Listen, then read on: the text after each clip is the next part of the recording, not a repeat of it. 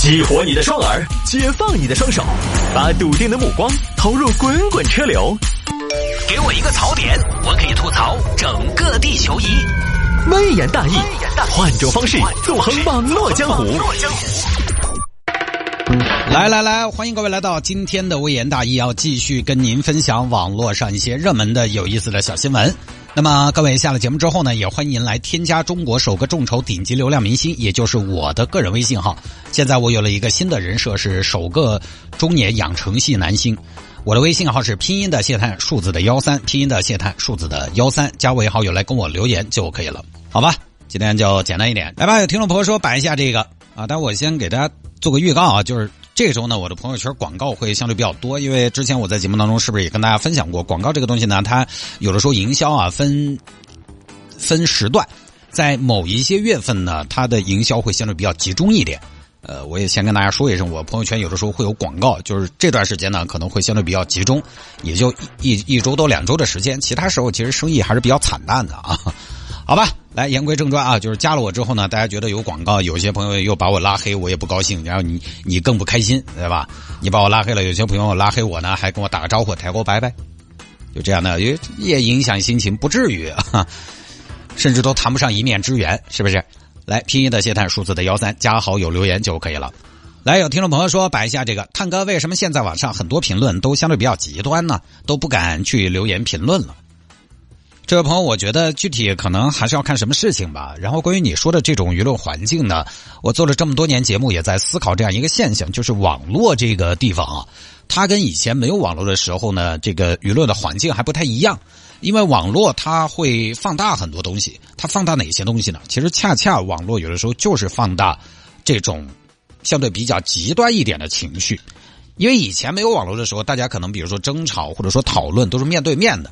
面对面的那个东西是有的时候喝了喝了一些酒，几杯黄汤下肚，大家有的时候呢拍桌子把摆的的，在那边红耳赤的也有，但相对来讲呢少，还有局限于你所在的那个圈子，比如说今天晚上吃饭，那这个事儿我们俩产生了争执，这个事情呢最多就是影响十多个人，今天晚上在饭局上的十多个人，但是网络不一样，网络把这种东西放大了，有一些极端的声音呢，或者说比较偏执的声音呢，可能就会放大，让更多人看到。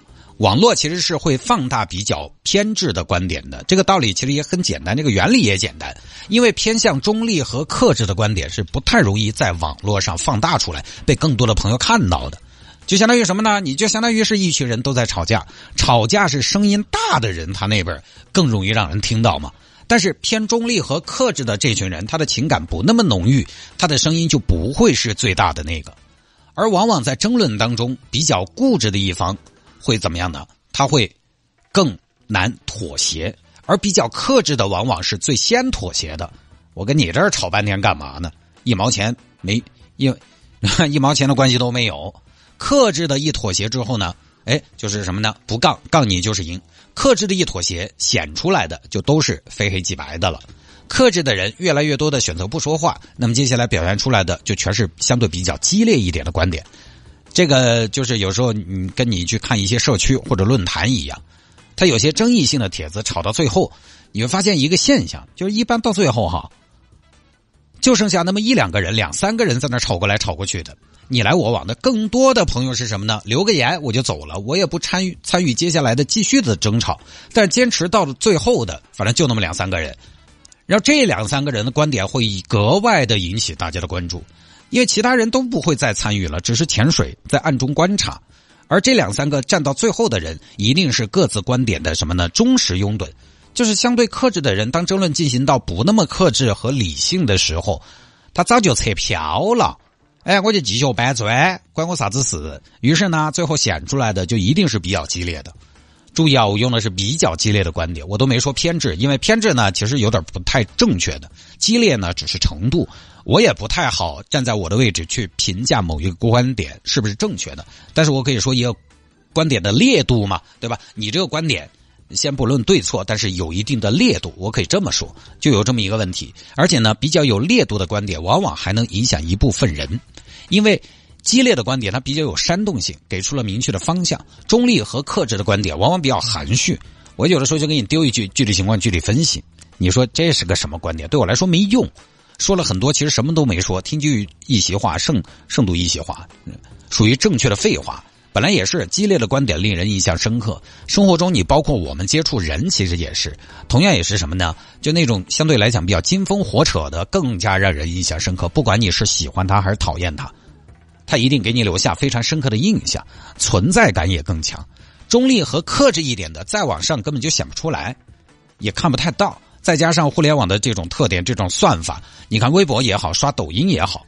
一条留言回复的越多，越能被看到，越能被送到前排去。那么，我就问问大家，观点型的留言哪一种回复的最多？它一定是激烈程度比较高的留言回复的人多。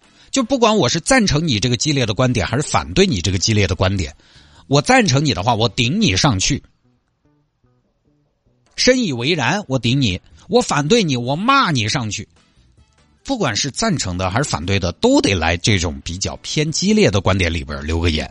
就这种模式呢，就导致了互联网的各种各样的社区平台都会把这种留言点赞相对比较多的推到前面去，就导致了激烈的意见更加容易被看到。我们以前也说过嘛，亲仇者寡恩。就是说，不太那么重视仇恨的人，对恩情也相对淡薄。这个是个古话，不一定对，但恰恰也说明一些问题。就是克制观点的拥护者，往往缺乏捍卫自己观点的强烈的动机。就舆论阵地，他很快就放弃了，因为他一旦动机强烈，他就不会那么的克制了。所以，克制观点的拥护者本身也不会有激烈的表达欲望。当观点出现交锋的时候，他往往选择放弃争论，选择不说。于是，慢慢的呢，你在网上相对来讲。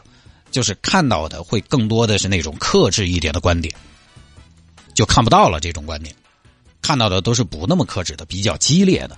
所以我现在还在还是在有意的、适当的回避一下互联网模式下舆论对我们的影响。基本上上网呢，就有的时候看看吃穿住用行。毕竟呢，首先自己洗饭先水凉才是个王道。我要看观点呢，也会去看一些相对专业性更强、更有理有据的讨论。呃，我需要你有一个论证的过程，我不需要你直接给我个结论。我觉得这种信息对我来说是不可靠的，就只有情绪。我要看新闻呢，我也会尽量去选择一些更加详实的报道。就是有的时候注意一下线上线下的劳逸结合，宁在线下论长短，不在线上争输赢，就这么简单。这个就不说了啊。呃，还有听众在问啊，第一节呢，我们集中解答一下听众疑问。有听众在问，探哥这段时间想买摩托车，听你在节目里边说过几次，有没有什么好的推荐？尤其是我看骑摩托车的衣服为什么都比较紧身，不适合自己风格，这个是没有推荐的。我连驾照都没有，我凭什么给你推荐？我只不过是在节目里边说了几次我爸开摩托，你该不会觉得我就是成都趴赛小王子吧？所以有的时候我们这行也是祸从口出，人在直播间做，问题从天上来，这是哪儿跟哪儿？基本上你说我懂这个领域，各位以后大家问问题啊，包括有的时候周三呃说房。你们要问大新的问题，你们问一个相对来讲呢，不要那么宽泛的问题。即便说我懂这个领域，你这么问给不了你建议，因为你也没说预算，也没说用途，选车、选房几大要素都没有。那天还有听众问我汽车，太哥推荐个女娃娃上下班代步的车嘛？我直接推荐了九幺幺去买吧，那很适合女孩代步嘛，跑车又乖又拉风，牌子也硬，去买噻。我这么说当然有点讨厌啊。但是因为你不说预算嘛，不说用途，我怎么给你推荐？不说你的要求，你看中的是什么，对不对？你就代步，什么车都可以代步。你买买个猛禽福特 F 幺五零，你也可以代步；你买个 Smart 也可以代步，买买个五菱宏光 mini，EV 它都可以代步。我怎么跟你说？大家要问就要问清楚。比如说，请探哥推荐一款三十万左右双缸化骑，不要仿赛，通过性强一点，油耗无所谓。平时主要是通勤和摩旅，舒适性强一点，骑行三角合理的，外形拉风一点的摩托车，我要拿来当屏保。就这种你得问清楚啊！当然，摩托车呢，我确实也不是太懂就是了。我也是觉得摩托车的骑行服都很紧身，所以一直没有下手，你知道吗？但是我后来我后前段时间我明白了为什么摩托车的骑行服都很紧身，因为那个衣服呢它宽松了兜风，很简单。我清明节坐我爸的摩托车，我穿着冲锋衣没拉拉链，冲锋衣你知道挺重的，我撒开穿的，那个衣服在后边呱呱呱，呼呼呼的，我都觉得我自己像个风筝，再快点我就能飞起来了。所以这个我不太专业就不乱说啊。今天有些听众朋友呢在微信留言让我摆一些。实际上专业性很强的一些话题，我觉得这个也不能自我膨胀，不懂的咱们就不说。好了。